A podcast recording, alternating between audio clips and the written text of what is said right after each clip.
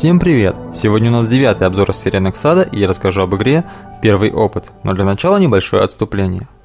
Изначально «Первый опыт» — это книга-игра за авторством Егора Андросова, известного под ником Камариста.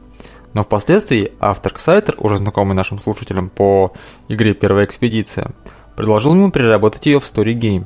Егор согласился, и коллектив авторов в составе Ксайтер, Зак Эроу, Заратустра, Текрис совершили портирование. Именно с результатом их коллективного творчества мы будем знакомиться сегодня. Однако в описании к обзору я оставлю ссылки как на Story Game, так и на оригинальную книгу-игру. С авторством разобрались, вроде никого не забыл, так что никому обидно быть не должно.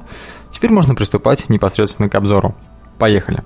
Мы выступаем в роли безымянного пилота, которому поручено доставить на планету Тау-3 человека по имени Эмити, сопровождающего крайне важный груз. Все бы ничего, вот только пассажир оказывается человеком крайне неприятным и склочным, постоянно скандалищем и чего-то требующим. Ко всему прочему, он неопрятно выглядит и от него неприятно пахнет. Кроме того, никакого груза при нем не видно, по крайней мере с первого взгляда. Впрочем, за доставку обещают неплохие деньги так что странности и причуды пассажирам можно и потерпеть. В протяжении всего полета Эмити продолжает склочничать и важничать, то требуя выключить музыку, то какой-то особенной еды и напитков. Но когда корабль приближается к точке назначения, его поведение меняется. Он явно чего-то боится и просит пилота его выслушать. Можно согласиться, а можно отказаться. Если согласиться, то Эмити предложит не вести его на Тау-3, а отвезти туда, куда скажет он, обещая, что в этом случае ему очень много заплатят. Здесь снова все зависит от выбора игрока. Если согласиться на предложение Эмити, то игра на этом закончится, и дальнейшей судьбе героев мы ничего не узнаем. Если же отказаться, то мы приземлимся на Тау-3, где Эмити так или иначе сбежит, естественно, вместе с грузом. А дальнейшая задача пилота будет заключаться в его поисках и доставке заказчику. На этом небольшом спойлере я, пожалуй, закончу описание сюжета, но прежде чем перейти к геймплею, хочу вернуться немного назад и рассказать о различиях сторигейма и книги игры. Оригинальная книга-игра начинается уже в корабле, как раз с того момента, когда Эмити требует выключить музыку. Story же переносит нас на чуть более ранние события, когда представитель заказчика, крайне суровая женщина, придает под наше управление корабль, который, кстати, называется Бетельгейзе, а вместе с ним и Эмити, с наказом доставить его на Тау-3. Кстати, отношение к Эмити у нее довольно странное, одновременно и уважительное, и будто бы немного брезгливое. Хотя, учитывая его характер и поведение, в общем, довольно легко объяснимое. Ну, кроме более подробного знакомства с заказчиком, в этой сцене есть еще одна существенная деталь. У пилота обнаружится загадочный кейс, закрытый на кодовый замок. Причем он плохо помнит, как он к нему попал, но точно знает, что он как-то связан с корпорацией «Призрак», той самой, с представителем которой встречался герой истории гейма «Последняя экспедиция». Код пилоту известен, пилоту, но не игроку. Можно попытаться его подобрать, а можно связаться с одним человеком, который также его знает. Это посредница по имени Хлоя. Полагаю, хорошо знакомая Кларку, герою истории гейм-мастеру и Риф Капитана Финча. Впрочем, бесплатно сообщить код Хлоя не соглашается, а кто бы сомневался. Предупреждаю только, что устройство в кейсе крайне опасно, но если уж пилот решился им воспользоваться, то плата ему известна. Проблема только в том, что, насколько я понял, в качестве платы ей требуются те же кристаллы, что хотел получить торговец информацией из последней экспедиции. Но это внутренняя валюта сайта questbook.ru, и без авторизации получить ее невозможно. Регистрация-то у меня есть, вот только авторизовываться я все время забываю. Да и для получения кристаллов нужно проявлять активность на сайте, а я, честно говоря, даже сейчас не помню какую. В любом случае, кристаллов у меня нет, так что этот сегмент остался от меня скрытым. Добавлю только что производством этого загадочного устройства занималась контора под названием Exciter. Отличная отсылка, как по мне. На этом отличия сторигейма и книги игры вроде как заканчиваются, по крайней мере я больше не заметил. Так что перехожу к описанию геймплея. А геймплей в игре, в общем-то, стандартный для книги игры. Я бы не стал о нем отдельно говорить, если бы не нюанс, который формирует основную геймплейную механику и дает игре ее изюминку. Как и во многих других книгах играх, здесь есть ведь персонажи. Но интересно то, как и что туда заносится. Помимо информации, становящейся известной игроку по мере прохождения, а также предметов, которые он получает, в лист заносятся еще и черты его характера, такие как чуткость, здравый смысл и еще некоторые. Чтобы получить в лист ту или иную черту, для начала нужно ее проявить. Например, если согласиться выслушать Эмити, мы получим черту чуткость.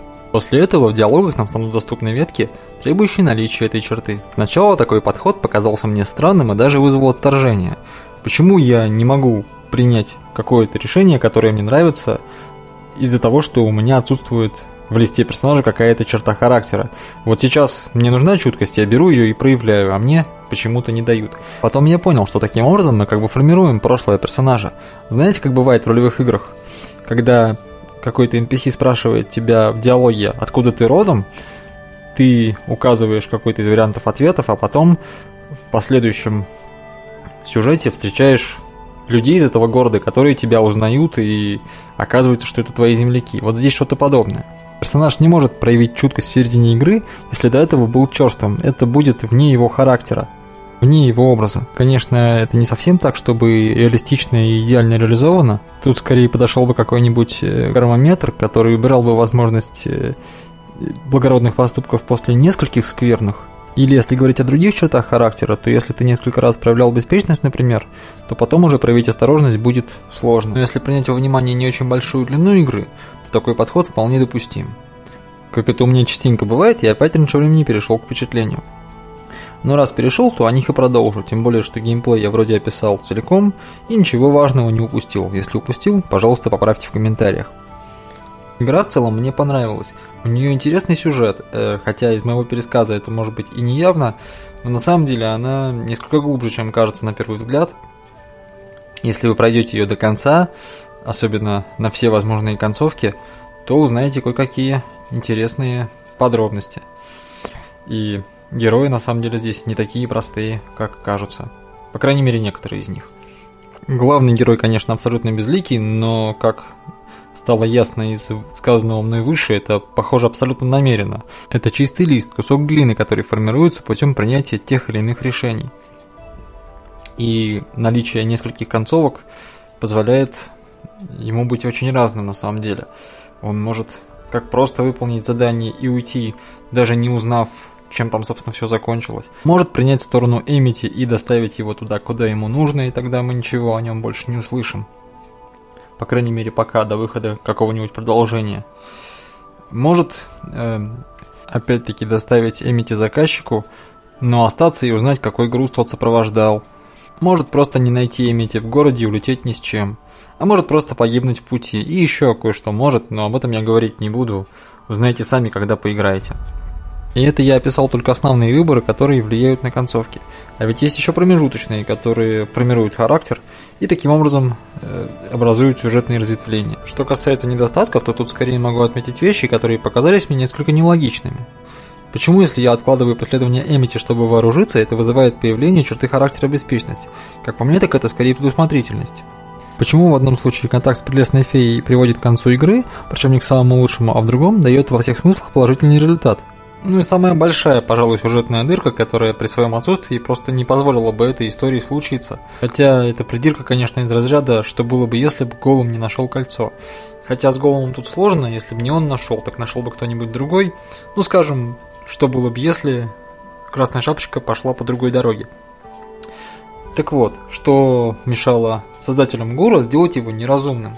Будь он неразумным, это бы снимало основную этическую трудность, которая является сюжетообразующей и стержневой в данной истории. Ведь разум гуру, по большому счету, не нужен никому, ни самому гуру по его предназначению, ни его создателям, для которых он является только источником проблем. И, казалось бы, ответ содержится уже в самом вопросе.